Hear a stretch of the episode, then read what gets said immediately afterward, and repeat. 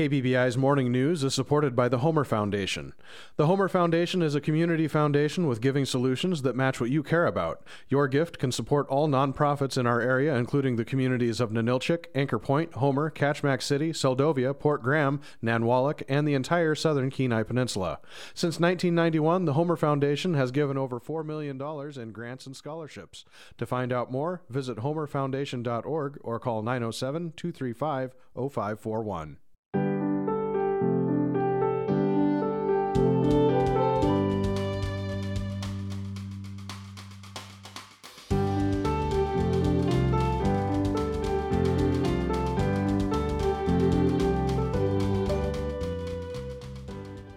Good morning. You're listening to KBBI, Homer, AM 890 and K201AO Seward, 88.1 FM, on this Monday, February 6th. I'm Simon Lopez with this morning's news.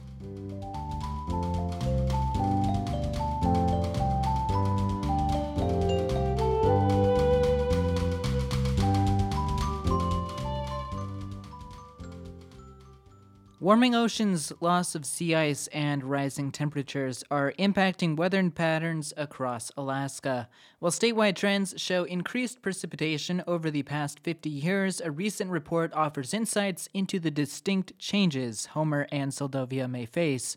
As KBBI's Sean McDermott reports, the scientists from the Woodwell Climate Research Center in Massachusetts are helping communities around the world to better understand their unique climate change risks.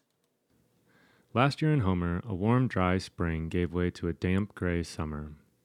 For Paul Castellani of Will Grow Farm, handling whatever the weather brings is business as usual.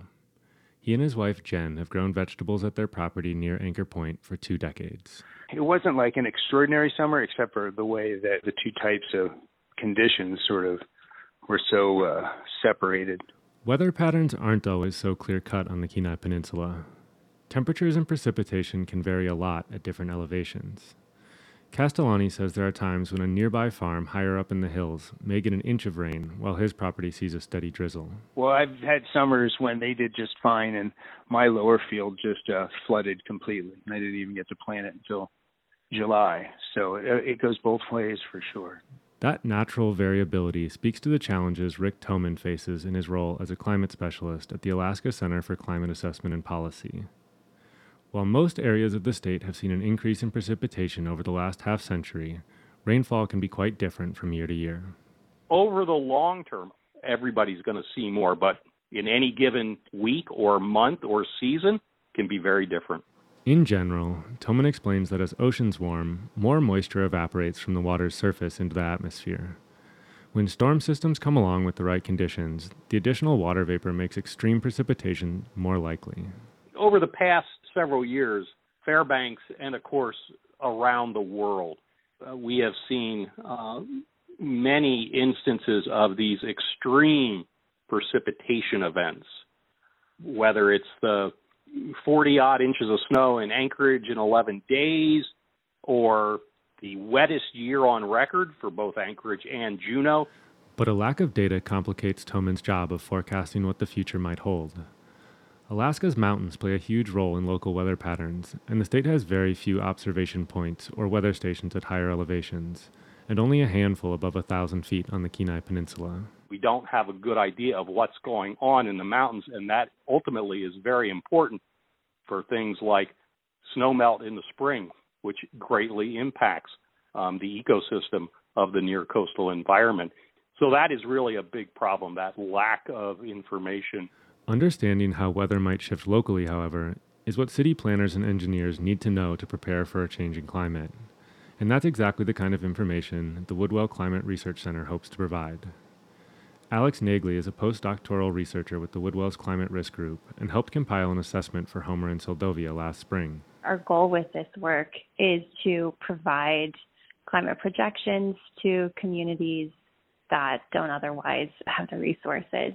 Wildfire and flooding are two of the major concerns around Homer and Seldovia.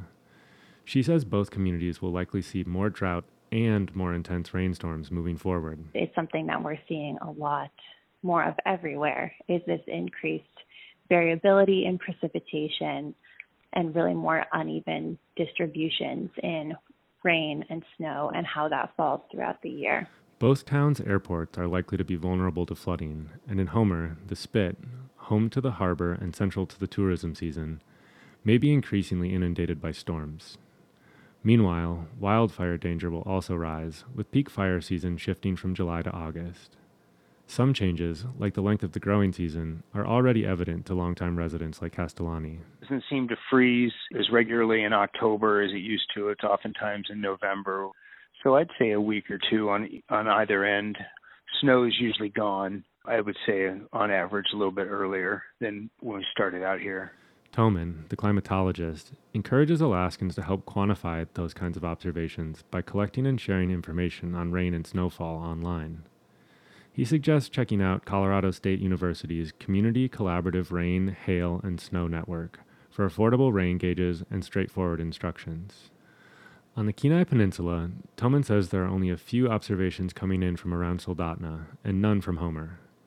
Researchers desperately need more snow and precipitation measurements, he says. People are still the very best way to get that information.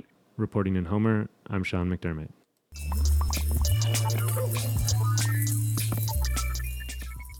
Early voting started last week for this month's special election for Kenai Peninsula Borough Mayor. Voters will choose between four candidates for the borough's top seat, left vacant by the resignation of former borough mayor Charlie Pierce last summer.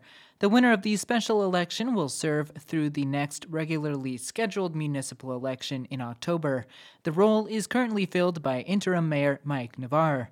Candidates Dave Carey, Linda Farnsworth Hutchings, Zach Hamilton, and Peter Machicki are all running for the seat. Kenai Peninsula Borough voters can cast their ballots at in-person absentee voting sites up until Election Day. Polls are open at the Kenai Peninsula Borough Clerk's Office and Homer Annex Office between 9 a.m. and 4 p.m., Monday through Friday. They are open at the Kenai Clerk's Office, Seldovia Clerk's Office, and Seward Clerk's Office between 8 a.m. and 5 p.m. And it's not too late to apply for a mail-in ballot. The deadline to do so is tomorrow. Election Day is February 14th. If no one candidate receives a majority of votes, there will be a runoff on March 7th. And that wraps up this morning's news for this Monday, February 6th.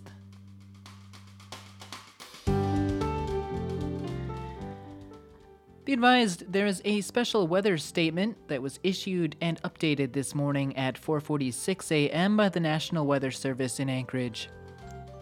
It forecasts periods of moderate to heavy snow south of Ninilchik through Monday morning. Bands of moderate to heavy snow have developed from southern Cook Inlet to Homer and Seldovia this morning in the wake of an area of low pressure moving north across the Kenai Peninsula. As of this morning, around 4 a.m., the heaviest snow band was situated over Seldovia with light to moderate snow falling over Homer. These bands of snow will slowly lift across Kachemak Bay through the early morning hours with heavier snow at times overspreading Homer and the Homer Bluffs. Gusty southwesterly winds are expected to develop early this morning and may lead to periods of blowing snow across the Homer Bluffs through the morning. The heavier snow is expected to taper off along the immediate coast later this morning, limiting snow amounts for Homer and Seldovia.